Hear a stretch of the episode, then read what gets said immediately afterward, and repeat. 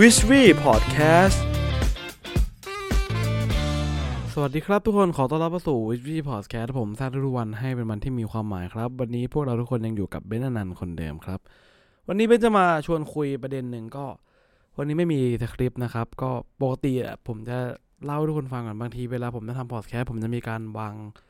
สคริปต์ไว้ก่อนว่าจะพูดเรื่องอะไรแล้วก็จะจบด้วยอะไรประมาณไหน แล้วก็พยายามจะควบคุมระยะเวลาความยาว แต่ว่าวันนี้ไม่มีสคริปต์ครับเพราะว่า อยากจะมาแชร์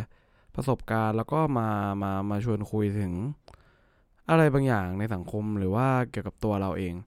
คือผมอยากจะมาชวนคุยเรื่องการ energy management หรือว่าการบริหารพลังงานของตัวเองนะครับ ก็เป็น topic หนึ่งที่ผมให้ความสนใจกับเรื่องนี้มาน่าจะ 7-8 ปี ไม่ใช่ผู้เดียครับ 7-8 เดือนแล้ว7-8 เดือนเกี่ยวกับเรื่องนี้ เพราะว่าอย่างที่หลาย ๆ ท่านทราบนะครับ คนที่รู้จักผมจะรู้ว่าเออผมทำงานค่อนข้างจะมีความหลากหลายรูปแบบ ทั้งงานที่ต้องใช้การคิดเป็นตรรกะเป็นระบบ แล้วก็ต้องเจอคนต้องสื่อสาร หรือว่างานที่ต้อง entertain หรือว่างานถ่ายทอด หรือว่างานวางระบบ แล้วก็งานที่ต้องอยู่ในห้องคนเดียวอะไรเงี้ยเพราะฉะนั้นเนี่ยผมอยากจะมาชวนทุกคนคุยถึงการจัดการพลังงานกับตัวเองกันครับ คือผมอยากแชร์อย่างนี้ก่อนว่า คือเมื่อก่อนเนี่ย ก็คือผมเป็นคนที่ทำงานแล้วก็คือไม่ได้ไม่ค่อยจะคิดเรื่องพวกนี้เท่าไหร่ก็คือ มีงานมาเราก็ทำให้มันเสร็จเสร็จไปอะไรเงี้ยใช่ไหมครับ ทีนี้มันก็เริ่มที่จะไม่เสร็จเพราะเพราะว่างานมันเยอะ เพราะว่ามันเหนื่อยมันเหนื่อยมันจะรู้สึกแบบโอ้โหแบบเอองานงานนู้นงานนี้มันเยอะเนาะมันก็จะรู้สึกเหนื่อยพอผมรู้สึกเหนื่อย ผมก็จะทำงานไม่เสร็จ มันก็จะเริ่มหมักใช่ไหมพอเริ่มหมักเริ่มดอง มันก็เลยเริ่มที่จะ ทำให้ทำไม่ทันแล้วก็ต้องยกเลิกงานนั้นไป หรือว่าเสียโอกาสไปอะไรเงี้ยครับ ทีนี้เราก็เลยย้อนกลับมาว่า เอ้ยมันจะทำยังไงนะว่าที่ผมจะทำได้อย่างนี้ มันก็เลยต้องมาจัดการวางตารางงานกันครับ หรือว่าการวางงาน ซึ่งแต่ละคนก็จะมีจริตในการชอบทำงานไม่เหมือนกัน สุดท้ายแล้วก็กลับไปอยู่ที่ทักษะเดิมที่ผมพูดตั้งแต่พอดแคสต์ใน EP ที่ 3 เรื่อง self awareness จนถึงวันนี้เนี่ย ผมก็ยังพูดเหมือนเดิมว่า self awareness หรือว่าทักษะการรับรู้ถึงตัวเองเนี่ยมันสำคัญที่สุดสำหรับศตวรรษนี้เลยนะครับสำหรับผม คืออย่างเรื่องวันนี้คือตอนที่ผมอัดพอดแคสต์นี่คือว่าวันดีว่าวันนี้ผมไป เอ่อคุยงานมาทั้งวันเลยครับ ตั้งแต่เช้าแล้วก็แบบขับรถไปไกลแบบหลายแบบห้าสี่สิบโล แล้วก็ไปคุยโปรเจกต์สี่ห้าชั่วโมง แล้วก็กลับบ้านมาคุยงานต่ออีก ยันดึกดื่นอะไรเงี้ยครับ มันก็รู้สึกว่าผมแบบเหนื่อยมากเหนื่อยกว่าวันที่ผมแบบ ทำงานอยู่ในห้องทั้งวันอะไรพวกเนี้ยถามว่าทีเนี้ยเราต้องมีการสังเกตตัวเองว่าตัวเราเองเนี่ยเป็นคนแบบไหนกัน เพราะว่าถ้าเกิดเราเราไม่ไม่มา manage พลังงานตัวเองเนี่ยมันจะทำให้เราเหนื่อยและทำงานออกมาได้น้อยนะครับ หลาย ๆ คนชอบมาถามว่าทำไมทำงานยังไงได้เยอะมันคือการวางระบบให้ตัวเองทำงานไม่เหนื่อยครับ ผมจะยกตัวอย่างให้ทุกคนเห็นภาพง่ายๆอย่างผมนะครับ คือผมเนี่ยจะเป็นคนที่ ไม่ชอบทำงานที่จะต้องเจอกับคนแปลกหน้ามากๆสักเท่าไหร่ คือหลายคนคิดว่าผมเนี่ยเป็นเป็น extrovert แล้วก็เหมือนแบบเฮฮา friendly เนาะเข้ากับคนง่าย แต่ว่าความจริงมันก็มีการฝึกฝนอะไรมาในการที่จะคุยกับคนแปลกหน้า ซึ่งผมเนี่ยเป็นคนที่เหนื่อย ที่จะคุยกับคนแปลกหน้าระดับระดับหนึ่งเลย เพราะฉะนั้นเนี่ยวันไหนก็ตามที่ผมรู้ว่า ผมเนี่ยทำงานแล้วจะต้องได้คุยกับคนแปลกหน้าเนี่ย ผมจะต้องเคลียร์งานวันนั้นให้มัน feel feel แบบโล่งๆหน่อย เพราะว่าถ้าเกิดว่าผมทำงานอื่นแบบคุยคนแปลกหน้ามาทั้งวันแล้วไปคุยคนแปลกหน้าที่เป็นโปรเจกต์สำคัญตอนบ่ายเงี้ยผมจะทำได้แบบไม่ดีเลยครับ เนี่ยเป็นอีกหนึ่งตัวอย่างก็คือว่ามันต้องสังเกตตัวเองว่าเอ้ยเราเราเราจัดการพลังงานไง เพราะนั้นวิธีการคือตอนเช้าผมต้องทำงานอยู่ในห้องทำงานอยู่ในออฟฟิศไม่คุยกับใคร ก่อน แล้วตอนบ่ายผมถึงจะไปคุยกับคนแปลกหน้าได้ แล้วพอตอนเย็นก็ต้องกลับมาอยู่เงียบๆแล้ว ไม่งั้นเนี่ยอีกวันหนึ่งผมจะแรงหมดรู้สึกเหนื่อยเพราะโอ้โหทำไมมันพูดเยอะมันเหนื่อยจังเลยอะไรเงี้ยนะครับอีกตัวอีกอย่างหนึ่งที่ผมทำได้ไม่ชอบก็คือการขับรถไกลนะครับ ผมเป็นคนที่ไม่ค่อยชอบขับรถเท่าไหร่ คือเด็กๆก็อินเนาะแต่ว่าทุกวันนี้ก็ไม่ค่อยอินละไม่ค่อยชอบขับรถไปไหนมาไหนไกล ก็ชอบแบบอยู่บ้านแบบทำงานอยู่ในออฟฟิศอะไรเงี้ยครับแต่ว่าด้วยอาชีพผมผมมันต้องออกไปข้างนอกก็ต้อง มีการจัดการเวลาครับ คือ ผมต้องจัดให้ว่าว่าทีมไหนเป็นทีมวันขับรถวันนั้นผมจะขับรถทั้งวันเลย ผมจะไม่ทำงานอื่นเลย เพื่อที่ว่า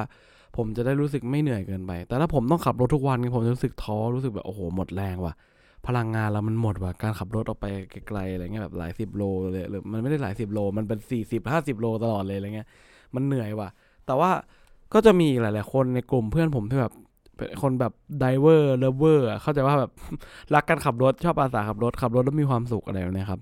ก็เป็นอีกประเภทหนึ่งนะ ซึ่งซึ่งวันนี้ผมอยากจะให้ทุกคน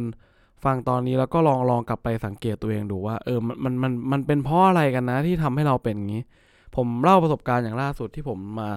จัดการพลังงานคือ เรื่องเป็นอย่างนี้ครับ คือปกติเนี่ยผมเนี่ยจะนอนตื่นประมาณตีห้าครึ่งตีห้าสี่ห้านะครับ ทีนี้มันมี ในในเดือนมีเดือนต้นต้นปีเนี่ยมันมันมีวันหนึ่งที่ผมนอนตื่นสายก็คือตื่นประมาณหกโมงครึ่งซึ่งมันเลทไปชั่วโมงหนึ่งมันผิดปกติผมด้วยความที่ว่าโอเคผมอาจจะตั้งปลุกตั้งอะไร แต่ว่า อันนี้มันผิดปกติผม ผมก็ต้องมาวิเคราะห์สาเหตุว่า เออ มันมันมันเกิดจากอะไรกันแน่นะซึ่งปัจจัยความผิดปกติของวันก่อนหน้านั้น มันมีอะไรบ้างเนี่ยผมก็ต้องมาเก็บข้อมูลนะเออผมเป็นคนแบบโรคจิตเนาะชอบเก็บนู่นเก็บนี่ตัวเอง เช่นหนึ่งคืออย่างวันนั้นนะผมกินขนมหวานเยอะมาก ผมก็เลยต้องจดไว้ก่อนหนึ่งเลยเหตุผลแรกที่ทำให้เราแบบตื่นสายหรือพลังงานหมดเนี่ยเป็นเพราะว่าเรากินขนมหวานมากเกินไปหรือเปล่าเทคน้ำตาลมากเกินไป ซึ่งน้ำตาลเนี่ยมันจะทำให้เซลล์อักเสบนะครับงานวิจัยน้ำตาลทุกคนก็รู้กันอยู่แล้วเนาะสองเลยคือ ผมเอาโทรศัพท์กับห้องนอน อันนี้เกี่ยวหรือเปล่า ผมว่ามันเป็นจิตวิทยาแปลกๆนะ ที่เขาคุณพวกคุณเคยฟังว่าที่เขาบอกว่ามีการทดสอบว่า ที่เราเข้าไปในห้องสอบห้องสอบหนึ่งแล้วให้ทุกคนเนี่ยแบ่งออกเป็น 3 ชุด ชุดแรกนะครับไม่มีโทรศัพท์มือถือวางไว้นอกห้องนะ ชุดที่2เนี่ยให้โทรศัพท์เนี่ยเก็บไว้ในกระเป๋ากางเกง แล้วก็ชุดที่3เนี่ยให้โทรศัพท์คว่ำไว้วางไว้บนโต๊ะ ซึ่งผลออกมาการทดลองก็คือว่า ชุดที่มีโทรศัพท์วางไว้บนโต๊ะเนี่ยคือพวกที่ทำข้อสอบได้แย่สุด เพราะว่ามันรับรู้ถึงการมีอยู่ของโทรศัพท์ เออ ตอนผมฟังงานวิจัยนี่ผมรู้สึกแบบโอ้โห ขนาดนั้นแล้ว การน่ากลัวของโทรศัพท์มาขนาดนั้น แล้วก็เรื่องเรื่องเออแสงสีฟ้าอะไรเงี้ย ซึ่งคืนนั้นเนี่ยผมก็ อ่าเหมือนประมาณว่าเอาโทรศัพท์กลับห้อง เพราะว่าเหมือนแบบคุยงานค้างไว้ไม่เสร็จอะไรเงี้ยนะครับ แล้วก็ปัจจัยต่อมาก็คือนอกจากเรื่องขนมเรื่องเอาโทรศัพท์กลับห้องก็คือว่าผมคุยงานปกติผมจะคุยโปรเจกต์ให้มันจบสามทุ่มแต่วันนั้นมัน late ไปครึ่งโมงเป็นสามทุ่มครึ่งซึ่งกว่าผมจะ reload สมองให้กลับมานอนได้เนี่ยมันต้องใช้เวลาประมาณชั่วโมงครึ่งหรือชั่วโมงหนึ่งอะไรเงี้ยครับก็นั่นแหละครับ มันก็ทำให้มีทั้งหมด 3 ปัจจัยนี้ ผมต้องมานั่งวิเคราะห์ว่าถ้าอะไรทำให้ผม ไม่ตื่น ได้ปกติอะไรเงี้ยครับ ซึ่งอย่างผมก็ลองลองทดลองกับตัวเองดู เช่นอ่าอ่าวันนี้โทรศัพท์กับห้องหรืออะไรเงี้ย แต่ว่าสุดท้ายนะที่ผมเอาทดลองเจอก็คือเรื่องของอ่าเขาเรียกว่าการการคุยคุยงานนะสำหรับผมคือถ้าเกิดผมคุยงาน แล้วผมแบบคุยเสร็จช้าแล้วมันนอนไม่หลับเนี่ย มันจะทำให้วันหนึ่งตื่นไม่ไหวนะครับ อันนี้ก็คือผลการทดลองผม ซึ่งผมทดลองแบบเหมือนคุยงานเหมือนกันวันแรกผม สมมุติว่า มีสามวันวันแรกผมกินน้ำตาลเยอะ วันที่สองผมเอ่อเอาโทรศัพท์กลับห้อง แล้วก็วันที่สามผมเอาเอ่อคุยงาน ซึ่งกลายเป็นว่าสองวันแรกผมตื่นได้แต่วันที่ผมคุยงานเนี่ย ผมจะตื่นไม่ได้อะเนี่ยครับก็เป็นวิธีการเซเว่นเนสตัวเองว่า เอ้ยลองลองสังเกตตัวเองดู โอเค ทุกคนฟังดูหลาย ๆ คนที่แบบไม่ค่อยชอบอะไรจุกจิกในชีวิตมันอาจจะฟังดูน่าลำคาญนะครับ แต่ผมอยากให้มองเหมือน เหมือนเราเล่นเกมดีกว่าเราเล่นเกมสู้กับตัวเองอะไรเงี้ยนะ พยายามแบบเออเอาชนะตัวเองโดยวิธีใดวิธีหนึ่งก็ตามเลยครับ ลองบริหารจัดการพลังงานดูอย่างผมก็คือต้องกินโปรตีนเยอะ ถ้าไม่กินโปรตีนเยอะในมื้อเช้าเนี่ย ผมจะไม่สดชื่นอะไรเงี้ยครับแล้วก็แบบตอนกลางวันผมจะไม่โหลดข้าวเยอะเพราะว่าถ้าโหลดข้าวเยอะผมจะง่วงมากตอนบ่ายอะไรเงี้ยครับ ผมรู้สึกว่าเราเรามาผมบางทีผมมาคิดว่าเรามาถึงจุดที่ เราต้องมานั่งแบบจุกจิกกับเรื่องพวกนี้เหรอครับ จริงๆผมว่าเราก็ยังไม่ถึงจุดนั้นหรอกนะแล้วแต่ทุกคนนะเอาที่ทุกคนสบายใจดีกว่า แต่ว่าอันเนี้ยผมรู้สึกว่าผมทำแล้วสนุกใครชอบทำแบบนี้ก็ลองเอาไปลองฝึกกันดูได้นะครับ กับตอนนี้นะครับการ energy management นะครับการจัดการพลังงานของตัวเอง โดยการใช้ทักษะ self awareness ซึ่งมาถามผมว่าเออเราควรยังไงไม่รู้เลยครับ ผมตอบอะไรไม่ได้เลยทุกคนต้องไปทดลองกับตัวเองแบบที่ผมทำเรื่องนอนตื่นสายเมื่อกี้นะครับ โอเคครับ วันนี้ก็ประมาณนี้ครับ ขอบคุณทุกคนมากครับที่ติดตาม w i t c h v Podcast ครับผม ผมหวังว่าเรื่องนี้มันจะช่วยสร้างวันของคุณครับผม สวัสดีครับ บ๊ายบาย